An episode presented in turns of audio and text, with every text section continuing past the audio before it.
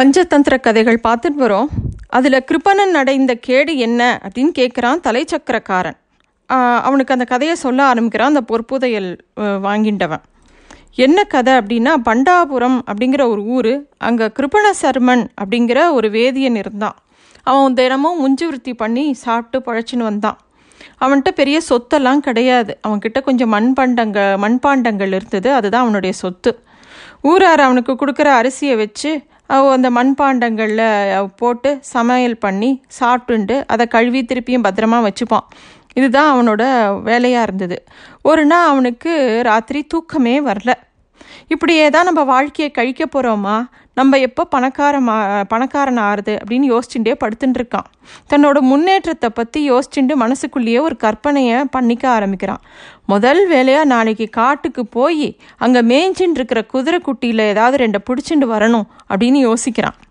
அப்புறம் அந்த நான் குதிரை குட்டிகள் நம்ம வீட்டுக்கு கொண்டு வந்தப்புறம் அதை நல்லா வளர்க்கணும். அந்த குதிரைகள் குட்டிகள் பெ- பெருசாகி பெருசாக வளர்ந்து அதிக குட்டிகள் போடும். அப்படியே பல பல குட்டிகள் நம்ம வீட்டில் வரும். ஒவ்வொரு குதிரையாக நம்ம அப்புறம் விற்று விற்று பெரிய பணக்காரன் ஆகிடணும் அப்படின்லாம் அவன் யோசிக்கிறான். அப்படி நிறைய பணம் வந்தவுடனே என்ன பண்ணலாம்? ஒரு அழகான பெண்ணை பார்த்து கல்யாணம் பண்ணிக்கலாம். அப்புறம் எனக்கு ஒரு அழகான குழந்தை பிறக்கும். அந்த குழந்தைய ரொம்ப பாசமாக வளர்க்கணும்.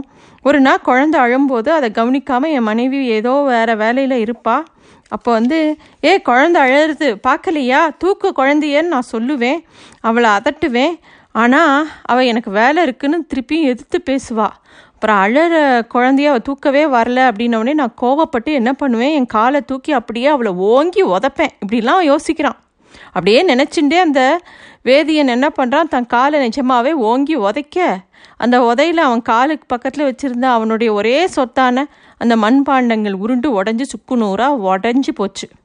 அதனால் வீண் கற்பனை செஞ்சால் கேடு தான் அப்படின்னு அந்த பொற்புதையல் பெற்றவன் அந்த தலைச்சக்கரனை காரனை பார்த்து இப்போ உன் மேலே என்ன குத்தம் இருக்குது தெரியறதா?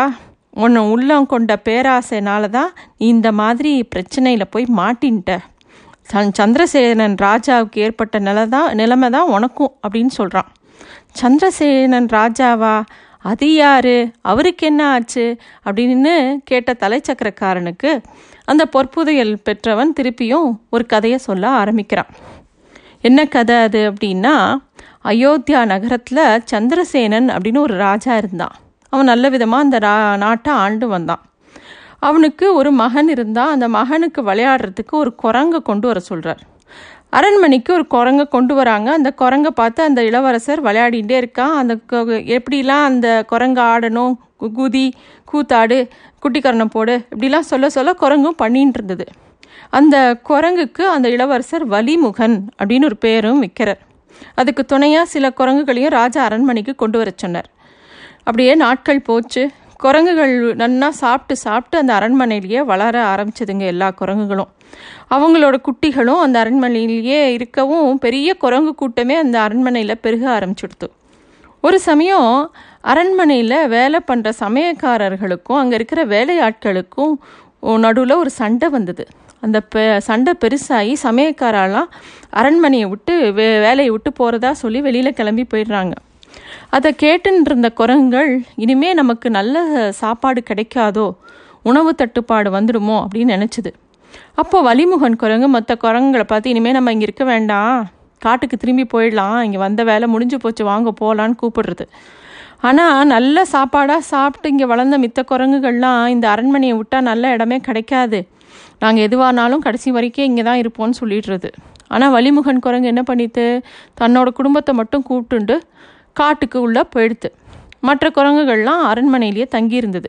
கொஞ்ச நாள் போனவுடனே அரண்மனையில் திருப்பியும் ஒரு பிரச்சனை வந்தது. என்ன அப்படின்னா அப்போ சமயக்காரர்களுக்கும் அங்கே பணிபுரிஞ்சவாளுக்கும் திருப்பியும் பெருசாக ஒரு சண்டை வந்தது.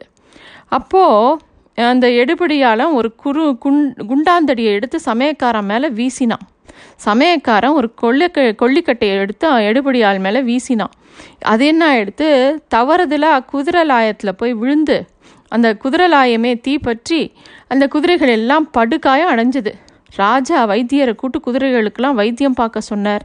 அந்த வைத்தியரும் எல்லா எல்லா குதிரையும் சோதிச்சு பார்த்துட்டு ராஜா மகாராஜா இந்த குதிரைகளோட காயங்கள்லாம் சரியாக போகணுன்னா குரங்கு எண்ணெய் தடவினா சரியாக போயிடும். அதை செஞ்சால் தான் அந்த குதிரைகள் சீக்கிரம் குணமாகும்னு சொல்லவும் ராஜா வந்து அதுக்கு என்ன பண்ணிட்டா போச்சு? இந்த அரண்மனையிலேயே நிறைய குரங்குகள் சுத்தின்னு இருக்கு. நம்ம எதுக்கு காட்டுக்கு போய் பிடிக்கணும்? இங்கே இருக்கிற குரங்கையே பிடிப்பா. என்னைய தயாரிப்பான்னு சொல்லிடுறார்.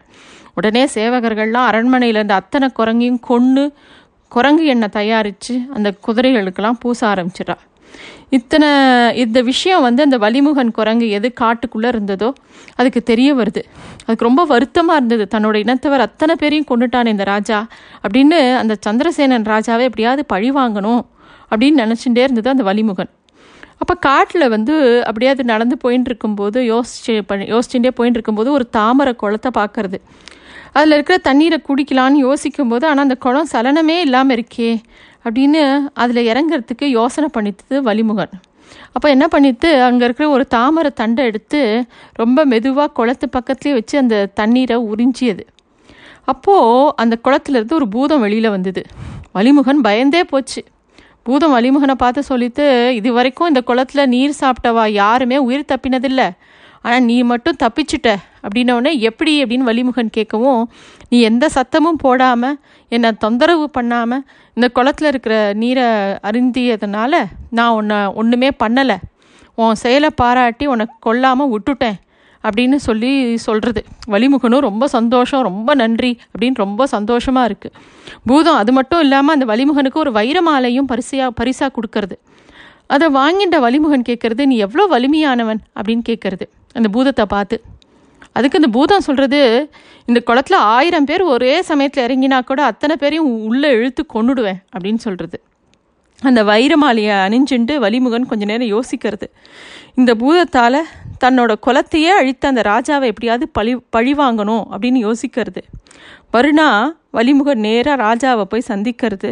அந்த வைரமாலையை அவர்கிட்ட கொடுக்கறது. ராஜா நீங்கள் தான் என்னை இத்தனை வருஷங்களாக வளர்த்து வந்தீங்கோ. அதனால் இந்த வைரமாலையை உங்களுக்கு பரிசாக தர விரும்புகிறேன் இதை வாங்கிக்கோங்க அப்படின்னோடனே ராஜாவுக்கு ஒரே ஆச்சரியம். இது எப்படி உனக்கு கிடச்சிது? அப்படின்னு கேட்க கேட்ட உடனே வலிமுகன் வந்து இதுதான் சாக்குன்னு. ராஜா காட்டில் ஒரு அதிசயமான குளம் இருக்குது விடியிற பொழுது அந்த குளத்துல இறங்கி குளிக்கிறவா எல்லாருக்கும் இது மாதிரி வைரமாலை கிடைக்கிறது அப்படின்னு தந்திரமாக சொல்கிறது வைரமாலைக்கு ஆசைப்பட்ட ராஜா உடனே தன்னோட எல்லா பரிவாரங்களோட படை வீரர்களோட கிளம்பி காட்டுக்கு போகிறார் விடிய பொழுதில் விடி கிளம்புற பொழுதில் தன்னுடைய வீரர்களோட குளத்துல இறங்கணும்னு கிளம்புறார். அப்போ வலிமுகன் வேகமாக ராஜாவை பார்த்து தடுத்து ராஜா நீங்களும் நாங்களும் நான் நானும் கடைசியாக குதிக்கலாம். முத இவாலாம் குதித்து வைரமாலையை எடுத்துக்கிட்டோம். அப்படின்னு சொன்னோடனே எல்லா படை வீரர்களும் ரொம்ப உற்சாகமாக அந்த குளத்துக்குள்ளே குதிக்கிறா. ராஜா வந்து எல்லாரும் குதிக்கிறத வேடிக்கை பார்த்துட்டு இருக்கார். கொஞ்ச நேரத்தில் அந்த படை வீரர்கள் ஒத்தரை கூட காணும். யாரும் குளத்தை விட்டு வெளியிலேயே வரல. ராஜா பயந்து போயிட்டார். வலிமுகன் பக்கத்தில் இருந்த ஒரு மரத்து மேலே ஏறி உட்காண்டுது உட்காண்டு அங்கேருந்தே சொல்கிறது ராஜா நீங்கள் என்னோடய குளத்தை அழிச்சிங்கோ. நான் உங்களோட படையினரை அழித்தேன் நான் உங்களை ஏன் குற குளத்துக்குள்ளே இறங்க விடல தெரியுமா? அது உங்களுக்கு புரியறதா அப்படின்னு கேட்டது. என்ன? அப்படின்னு புரியாமல் ராஜா திரு திருன்னு முழிக்கிறார்.